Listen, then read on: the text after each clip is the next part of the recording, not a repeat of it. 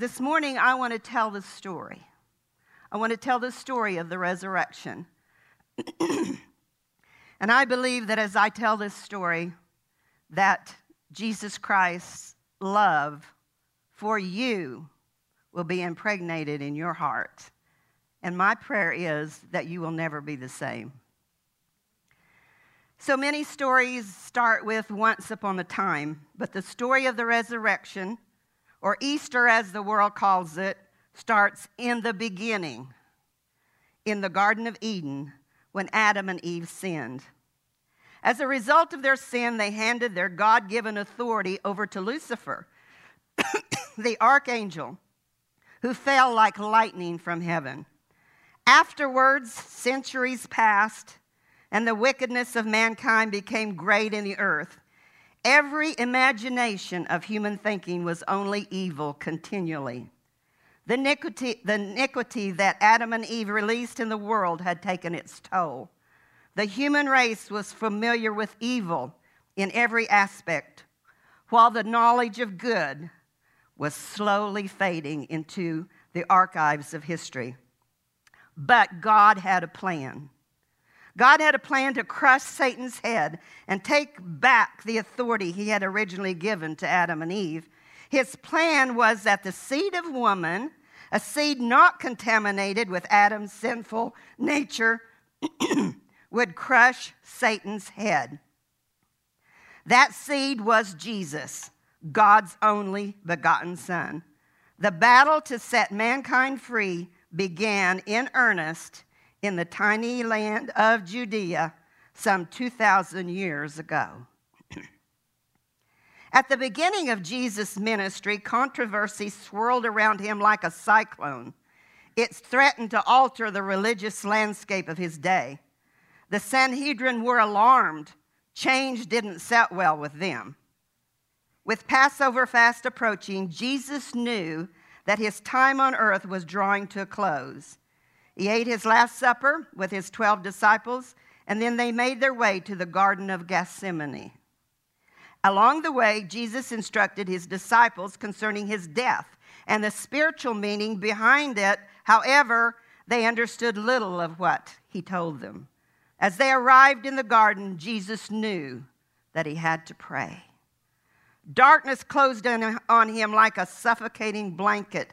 Time after time, Jesus had spoken of his death, even identifying the type of death it would be. Now that the time had come, death stood in front of him, leering, impatient, and foreboding. It was not the physical death that Jesus dreaded most, in spite of the horrendous suffering it would afflict on his body. No, what Jesus shrank from was the spiritual death that awaited him. The cup offered to him by his Father was filled with the sins of the world, past, present, and future. A cup so evil, so ghastly, that his righteous soul recoiled at the thought. Agony was written all over Jesus' face as he stumbled on into the night, about a stone's throw away from Peter, James, and John. He threw himself on the ground and began to travail. Abba, if it is possible, let this cup pass from me. Inside, Jesus was being ripped in two, con- two directions. On one hand, he could see lost humanity who had chosen to drink from the cup of sin, their lives battered by the curse that sin had released in the earth. Compassion for Adam's race pulled on Jesus' heart until he felt as though it would break apart. On the other hand, Jesus knew what it would mean to drink of that cup. Sin had never once touched his spirit. The shame and humiliation of sin had never tarnished his soul. He had never experienced the oppression of the spirit of infirmity crippling his human body with sickness or disease. Guilt had never interfered with his relationship with his heavenly Father. Yet Jesus knew if he accepted the cup of iniquity, he would become the greatest sinner of all. He who knew no sin would become sin itself. Like the rest of Adam's race, he would come under the control of the ruler of darkness, his arch enemy, Satan himself. The idea was repulsive. His heart was crushed at the very thought of it. The struggle was so severe that Jesus began to perspire from the intensity of the battle. He felt as though his life was being sucked from his body. He lay on the ground as though one dead. After a few minutes, Jesus stirred and finally forced himself to his knees. Turning his face heavenward, he let out a guttural cry Adonai, Adonai, not my will, but your will be done. As soon as those heart wrenching words left his lips, Jesus felt the hand of an angel rest upon his head. Somewhat invigorated, Jesus rose to his feet, but the battle was not over. He knew that much. He looked around to find the angel, but the angel had disappeared. Once again, Jesus fell on his knees and, with his, with his face to the ground, wrestled in prayer. Abba, everything is possible for you. Take away this cup from me. The cup loomed before him, erupting with the stench of hell. Jesus could not find the strength to embrace it. Not yet. The warfare was taking its toll. Nevertheless, he began to affirm his submission to his Father's will once again. The agony was unbearable. Sweat poured from his body like great clots of blood dropping upon the ground. No human could bear this kind of burden for long and continued to live. For the third time, Jesus prayed even more earnestly Is there no other way except I drink of this cup? If, if it is at all possible, Abba, Father, let this fatal hour pass from me. As Jesus lay on the ground, battered and exhausted, a tiny speck of light floated up from his spirit, illuminating his mind. I have come to take away the sins of the world. There is no other way, no alternative plan. Then he remembered what he had been taught about the sin offering from the book of the law. Not one goat, but two would be brought to the high priest. One was slain to atone for the sins and transgressions of the people, and its blood sprinkled on the mercy seat of the Ark of the Covenant. There, Jehovah would view the blood of the sin offering and forgive their sins. However, there was also a second goat, the scapegoat. The high priest would lay hands on it and confess the sins of the people on its head. Then the scapegoat would be led away into the wilderness and loosed into a land not inhabited, carrying with it the sins of the people. Jesus rec- recalled that the common practice was to tie a strip of red cloth to the scapegoat. According to the Jewish Talmud, this red strip would eventually turn white, signaling that the punishment for sins had been paid. Redemption had to be twofold the justice of heaven satisfied by the sacrificed blood of an innocent lamb. But the battle for earth's authority had to be won in the wilderness, in the bowels of hell itself. The originator of all sin, Satan himself, must be defeated in his own territory. Jesus knew that by paying the full penalty for the sins of the whole world, Satan would no longer have legal right over mankind. And for that to happen, Jesus would have to suffer the fate of the damned and come out victorious. Jesus thought, Satan might be successful in bruising my heel through crucifixion, but in the end, I will crush his head. What a brilliant plan. The battle was over. Jesus had made his decision. It was as though the light of a thousand suns burst in Jesus' soul. The cup being offered to him might be filled with the curses of humanity in the beginning, but in the end, it would become a cup of blessing. Jesus jumped to his feet. Yes, yes, he would embrace the cup. Jesus lifted his hands to heaven and with a strong, clear voice declared, Father, not my will, but yours be done. And in that moment, the fate of mankind was decided. Beings in heaven applauded, and Jehovah smiled as a single tear fell from his eye. The stillness that settled upon the Garden of Gethsemane reached Jesus' soul as strength flooded his emotions. He was ready. No, even eager to face the worst Satan had to offer. He didn't have long to wait. Jesus could hear the scramble of numerous feet charging toward him. In the distance, amid pinpoints of lights, he could detect the babble of voices conversing in hushed tones. It wasn't long before Judas crashed into the clearing, followed by a band of soldiers carrying swords and clubs, along with temple guards sent from the high priest. Pharisees held lanterns and blazing torches. Jesus did not resist as they bound him and led him away. Jesus was questioned by Annas and Caiaphas and finally the Sanhedrin, but refused to answer question after question to their trumped up charges. Frustration set in. Jesus remained silent, refusing to answer his accusers. Caiaphas annoyed to the depths of his sanctimonious soul, finally shouted in Jesus' face, I demand in the name of the living God that you tell us whether you are the Messiah, the Son of God. Finally, an accusation Jesus was glad to answer. Yes, it is as you say. Jesus' face began to radiate with a heavenly glow. And in the future, you shall see me, the Son of Man, sitting on Jehovah's right hand in the place of power and coming back in the clouds of heaven. Caiaphas jerked back as though he'd been slapped. Horrified, he tore his clothes and shouted, Blasphemy! Addressing the crowd of religious lead- leaders, he bellowed, You've heard his blasphemy. What do you think now? A murmur swept through the congregation of religious elites. He deserves to be put to death. They all agreed as one. Shouts of guilty filled the early morning air as the religious court pronounced their verdict of death on the Lamb of God.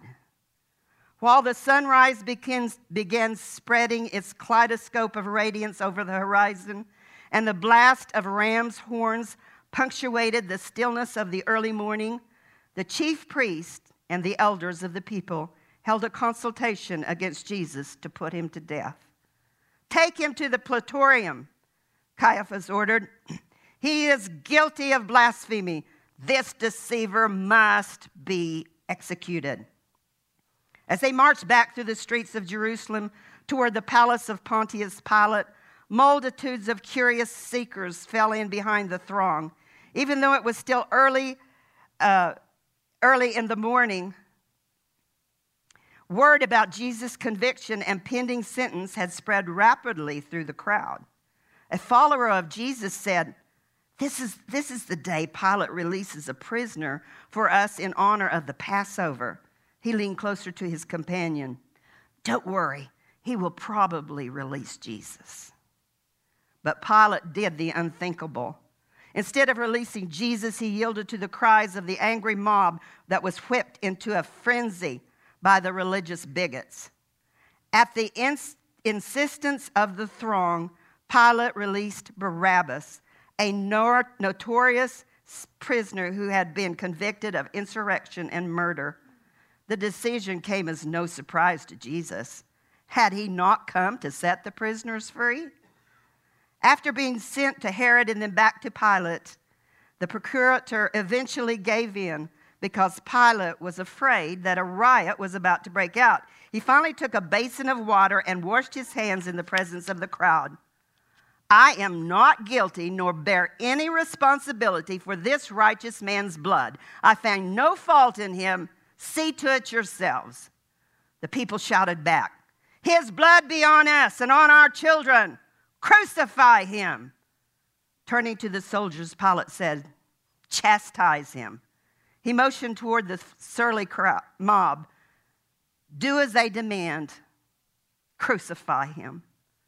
As he made that pronouncement of Jesus' sentence, Pilate looked into Jesus' eyes, expecting to see fear, but instead He saw only pity and compassion. Pilate whirled around and disappeared into the judgment hall. The centurion led Jesus away to the courtyard of the palace, where the whole battalion gathered around like an angry pack of hungry wolves. Two of the most calloused of the regiment picked up a cat o' nine tails, a whip with each tail having a piece of metal or bone embedded in the end of it swirling the whips in the air. They practiced their technique by popping their weapons against the pavement a few times, times expecting to see the prisoner cringe. Jesus didn't move. The explosive sound of metal struck the cobblestones, but Jesus didn't so much as flinch. In fact, he hardly noticed what was about to happen. His mind was going over and over the prophet Isaiah's messianic prophecy but he was wounded for our transgressions. He was bruised for our guilt and iniquities. The chastisement needful to obtain peace and well being for us was upon him, and with the stripes that wounded him, we are healed and made whole. Part of man's redemption was about to take place. Sin had given Satan the legal right to inflict the bodies of mankind with every kind of sickness and disease imaginable. But because Jesus had never once disobeyed his Father, sin and Satan had no power over his mortal body, yet he willingly yielded his body to be afflicted to obtain healing for Adam's race. Love for mankind pulsated through every fiber of Jesus' being. He had come to do the Father's will, and the Father's will was to heal every sickness, disease, and infirmity. This was the price he must pay. Then the beating began. The soldiers were infuriated at Jesus' lack of fear. Determined to break him the persecutors commenced with savage intensity. Each time the whip Jesus, struck Jesus, the tormentors took great pain to drag the lethal instrument across Jesus' taunt back, shredding his flesh. The lashes had to be concentrated on the shoulders, arms, ribs, and down the spinal column. Use of the lash in those areas protected by bone was less likely to kill the prisoner than the soft flesh of the stomach or the kidney area. Jesus knew he would not die, not here. He would lay down his life at the proper time when redemption was complete and not before. The beating went on and on. With every lash, sensory nerves were exposed, creating excruciating pain. As the whip lacerated his flesh, instead of focusing on the agony, Jesus pictured those who would believe on him in years to come, who would be redeemed from sickness and infirmities brought on by the curse, making healing available to those who were oppressed by Satan. At last, the centurion ordered the so- soldiers to stop. The soldiers had lacerated Jesus' body until he was covered with gaping wounds from head to toe. Chunks of flesh were torn from his shoulders back, and legs, where veins had been opened up and nerves exposed. Pools of blood gathered on the stones beneath Jesus' feet from his mangled body as innocent blood poured from the Lamb of God. Yet Jesus was more conscious of the feeling of love and compassion for his tormentors than the throbbing pain in his body. They wove a crown of thorns about two to three inches long, jammed it on Jesus' head, as they beat on the thorns with their staffs, some of the spikes broke off, penetrating Jesus' skull. Blood spurted everywhere. That just incited his tormentors all the more. Kneeling before him, they made sport of him, chanting, Hail, King of the Jews. Then they spat on him. The mockers took turns pulling chunks of beard from his face along with patches of skin. They struck him on the head with a rod. Jesus spoke not a word, nor made an outcry of any sort. Finally, the soldiers grew weary of the sport. As a lamb led to slaughter, and as a lamb before its shearers is dumb, so Jesus opened not his mouth, while the cruel agents of darkness led him away to be crucified. It was the third hour. The morning sun continued its steady climb up the apex of the cloudless sky, as though it were a day exactly like every other. But invisible beings were aware that this was no ordinary day. Hordes of demonic creatures, giddy with anticipation, swarmed around the drama, progressing toward the hill just outside the eastern wall of Jerusalem. Hosts of angels stood close by, positioned in a tight battle formation, ready should they be called on to intervene. The excruciating pain in Jesus' mangled body threatened to drive him into unconsciousness. Even so, when callous soldiers dropped the 75 pound crossbeam across his mutilated shoulders, he managed to remain upright. Jesus struggled valiantly to keep up with the procession, even though dehydration from loss of blood had drained his physical body of strength. However, when they approached the steep incline that led to the Gennath gate, he stumbled and lay under the weight of the crossbeam, unable to get up. Even the persistent slicing of the soldiers' whips was not enough to force him to his feet. After a while, the impatient executioners jerked a large man from the crowd, forcing him to bear the weight of Jesus' burden. Even then, Jesus had to be half dragged as he staggered the rest of the distance to the brow of the hill, finally collapsing at the foot of one of three cypress posts already anchored in the crown of the skull like mound. As Jesus lay there awaiting his execution, he could hear the shrieking cries of the furious mob, intermingled with quiet sobs coming from women who were some of his loyal followers.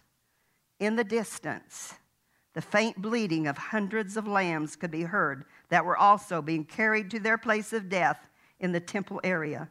The time for the Passover sacrifice to be offered was fast approaching.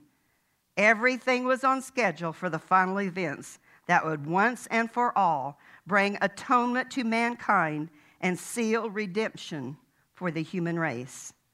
Barely clinging to life, Jesus could detect masses of revolting creatures in the spirit realm, goading the self righteous mob until they had become a bloodthirsty den of hate, clamoring for the kill.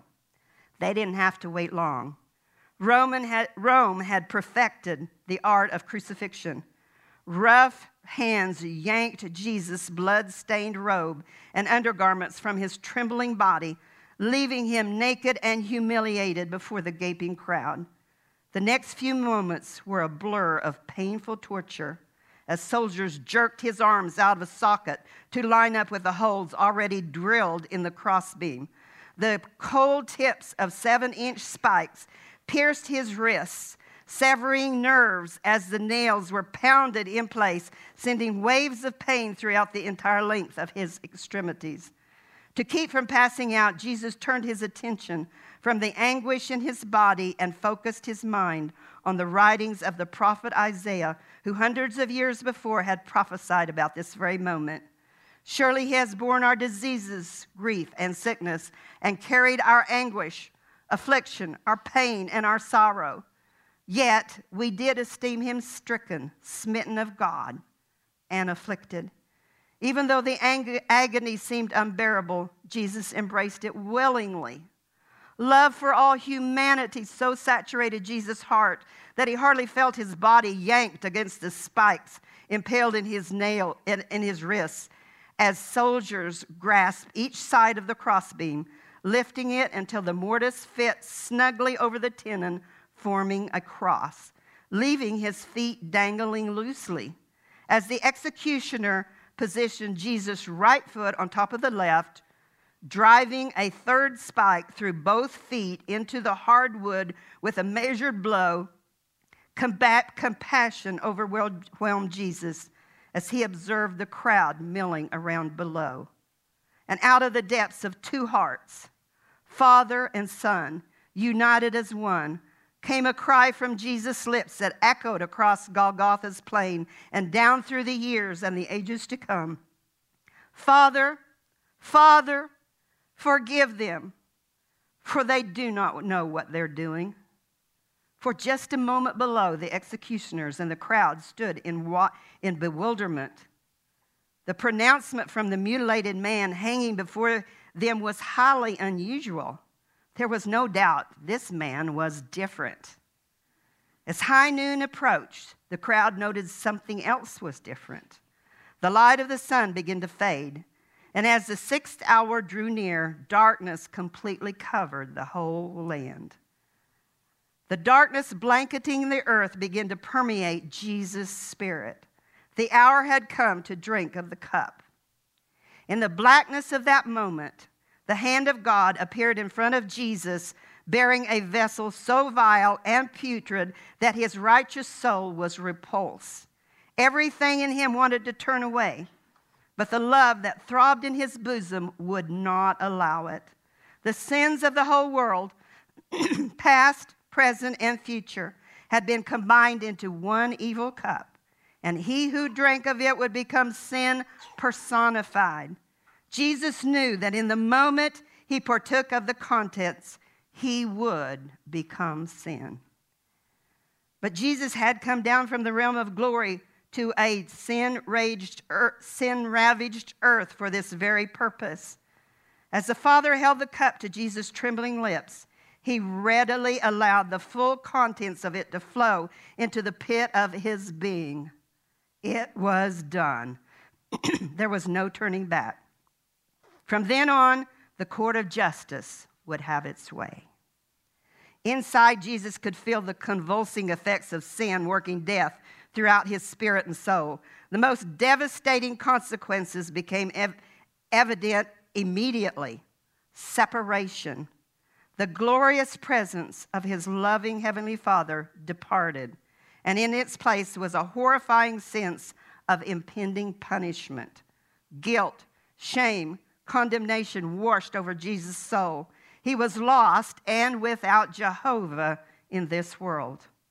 With a loud, loud gut wrenching cry, Jesus lifted up his voice Eli, Eli, Lama Sabachthani. That haunting question pierced the darkness. My God, my God, why have you forsaken me? For the next hour, Jesus writhed in pain and torment as his soul agonized and his body fought for breath. His head lolled forward, causing his chin to rest against his chest. Cramps knotted the muscles in his arms and shoulders, causing him to twist in agony. When he could bear the searing pain no longer, he allowed his body to sag against the spikes in his hands, and the whole agonizing process of straining to breathe continued. The struggle continued until the ninth hour. Then at last, just as the darkness began to recede and a faint light could be seen, Jesus pushed up one last time on his throbbing feet and cried out, It is finished. Then he slowly exhaled. exhaled. Jesus cried out, Adonai, into your hands I commit my spirit. And then he breathed his last. Across the city in the temple court, courtyard, the mournful blast of a shofar could be heard signaling the beginning of Passover. The hour had come for the sacrifice of the Passover lamb.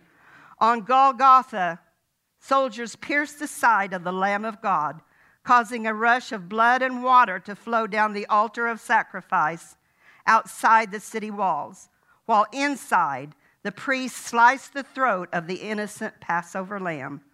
Both lambs breathed their last as their blood flowed freely. An innocent life to atone for sin. Justice demanded it. And in the Holy of Holies in heaven, the justice, the righteous judge of the universe witnessed the final drop of blood drained from the lifeless body of his only son. Satisfied, Jehovah made the proclamation that the shed blood was a sufficient atonement for sin. At that declaration, while it echoed across the heavenly realm, in the earthly temple, the six foot tall and four inch thick veil that covered the entrance to the Holy of Holies was torn in two from top to bottom. The veil was removed that had been a constant reminder of the sin that caused humanity to be unfit for the presence of Jehovah. Now a new and a glorious way was opened up for Adam's race to approach God with confidence and boldness, pardoned from their iniquities. In heaven's eyes, the price had been paid. However, the plan was not complete, not yet. Satan still had to be dealt with. His authority over mankind had to be broken. That battle would take place in the bowels of the earth. As the last gasping breath escaped from Jesus' cracked lips, his spirit slipped from his battered body. At that moment, the earth began to heave and pitch like the sea in the midst of a storm. The ground beneath Golgotha continued to shake as dark creatures from hell filled the atmosphere like a swarm of blood sucking insects. To them, the demise of the one called the Word was an unprecedented event to be celebrated. Angels who had shielded Jesus from demonic assaults were nowhere to be seen, and there was no evidence of the presence of Jehovah. Jesus seemed to be naked and vulnerable as he entered their realm. The satanic emissaries were jubilant. The Son of God was at their mercy, and they would have no mercy. Jesus became aware that he had left his earthly body behind and moved into the domain of the Spirit. Demons were everywhere. They clutched at him with razor like claws, mauling and yanking him downward. directly in front of him, a hole opened on the Earth's surface, approximately 30 feet in di- diameter. He could feel a magnetic force sucking him toward the gaping abyss that he had no power to resist. The confidence, so much a part of him on the earth, now was replaced with a debilitating fear. The sins of the world embedded in his spirit had changed him from a powerful being to a trembling weakling. As he slipped over the edge of the precipice, Jesus plummeted down a tunnel for what seemed to be miles and miles. Through darkness, suffocating and distinctively evil, the temperature became unbearably hot the further he descended. Finally, Jesus landed in what appeared to be a huge subterranean cavern. Walls that wrapped around on either side were covered with hundreds of hideous creatures, a putrid stench more revolting than rotten eggs and open sewer and rotting flesh, all mixed together, assaulted his nostrils. And in the distance, Jesus could see the flicker of flames from a raging inferno that dimly lit the interior of the cavern. Two grotesque beasts emerged from the darkness, towering over him some 10 to 13 feet high, with large sunken in eyes like red glowing embers. They gazed at Jesus with pure, unrestrained hatred. Resembling reptiles in human form, they glared at Jesus like he was a fly caught in a web, helpless and trapped. Some son of God you are, snarled one of them. You are nothing but a pathetic pile of sinful trash. Then the area became filled with beings of every despicable shape and size. Some were in the form of gigantic rats and huge spiders, at least three feet wide and two feet tall. All sizes of snakes and worms slithered underfoot. Each one was the very epitome of evil. There was no doubt this was hell. Then the torture began in earnest. Fiendish demons took sadistic pleasure in assaulting Jesus. The torment continued. Hopelessness gripped Jesus. So, this is what it feels like to be lost for eternity. He could understand why Jehovah didn't want any of his cre- creation to have to experience this horrible place. It had been created for Satan and his angels, but iniquity had created an entrance into this world for transgressors from the human race. Then, just when Jesus felt that he could stand no more agony, the brutal torture began again. It was not just the physical anguish he had to endure, but the cruel mental assaults his tormentors bombarded him with. Where is your God now? They mocked.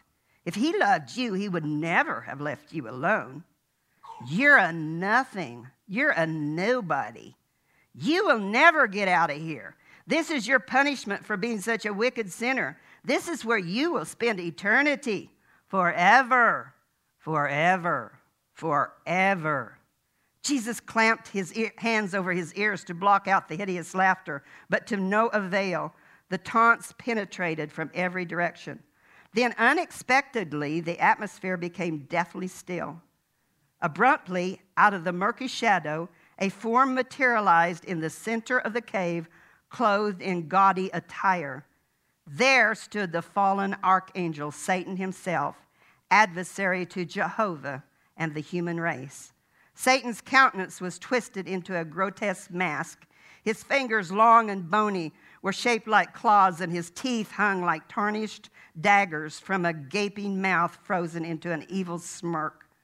So we meet again, loser.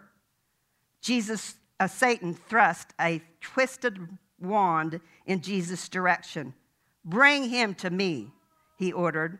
The beast, standing closest to Jesus, seized him by the hair and hurled him through the air. Jesus crumbled in a heap at Satan's feet. Satan howled in fiendish glee.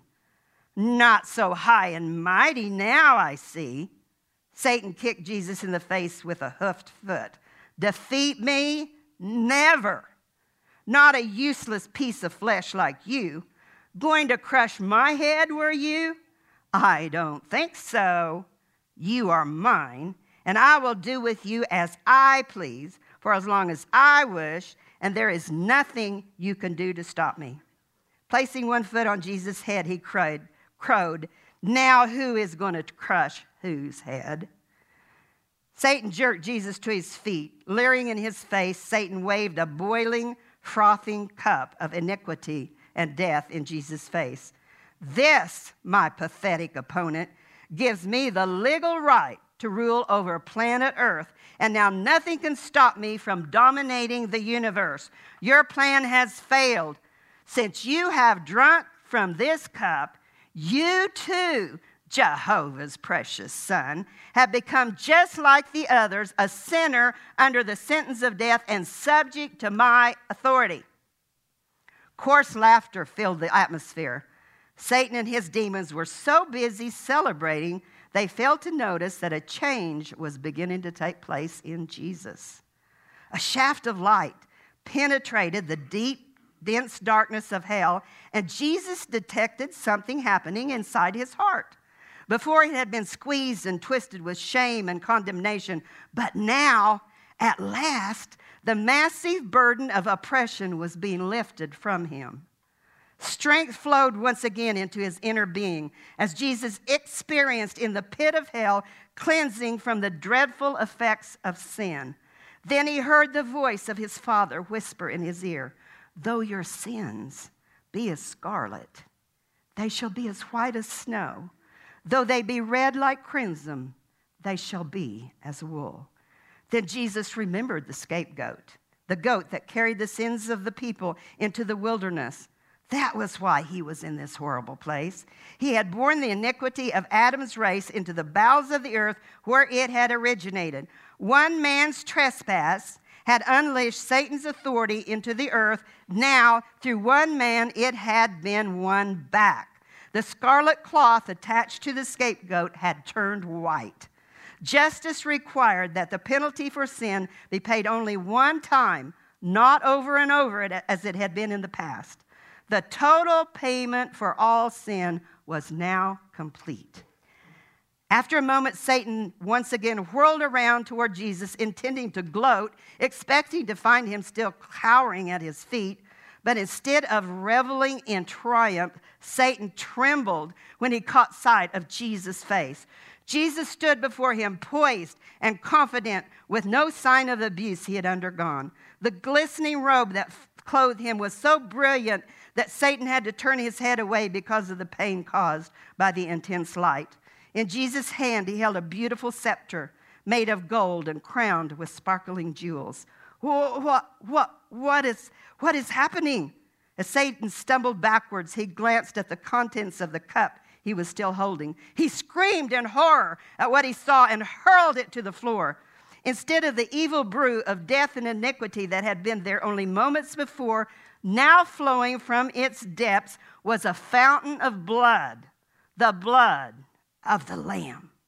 Jesus bent over and picked up the cup.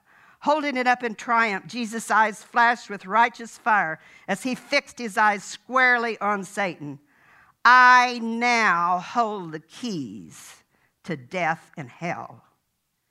Waving the blood filled vessel in Satan's ashen face, he announced, I declare from now on and for as long as time exists, anyone who believes in me, their names will be written in the Lamb's book of life, for they will be pardoned from their sins and henceforth receive the gift of righteousness. Satan recoiled as Jesus' voice thundered throughout Hades and into the entire spirit realm as he heralded the transfer of earth's authority.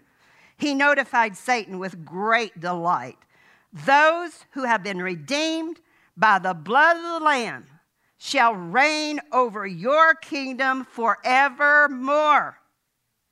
As those words pierced the darkness, the power of the Holy Spirit exploded in the pit of hell. Satan and every demon fell face down on the cavern floor as though dead. And for just one moment, Jesus placed his foot soundly on the serpent's head, then steadily ascended up the tunnel. Where three days before he had descended, a filthy sinner impregnated with the sins of the world, now he ascended, a righteous man cleansed by the blood of the Lamb, resurrected to new life, the firstborn of a new creation. It has been our honor to offer this message today. If you would like to partner with us as we continue to bring the Word of God, we would ask that you prayerfully consider supporting Victory Center with a financial donation. You may do so today via the online giving portal at victorycenter.org. Thank you.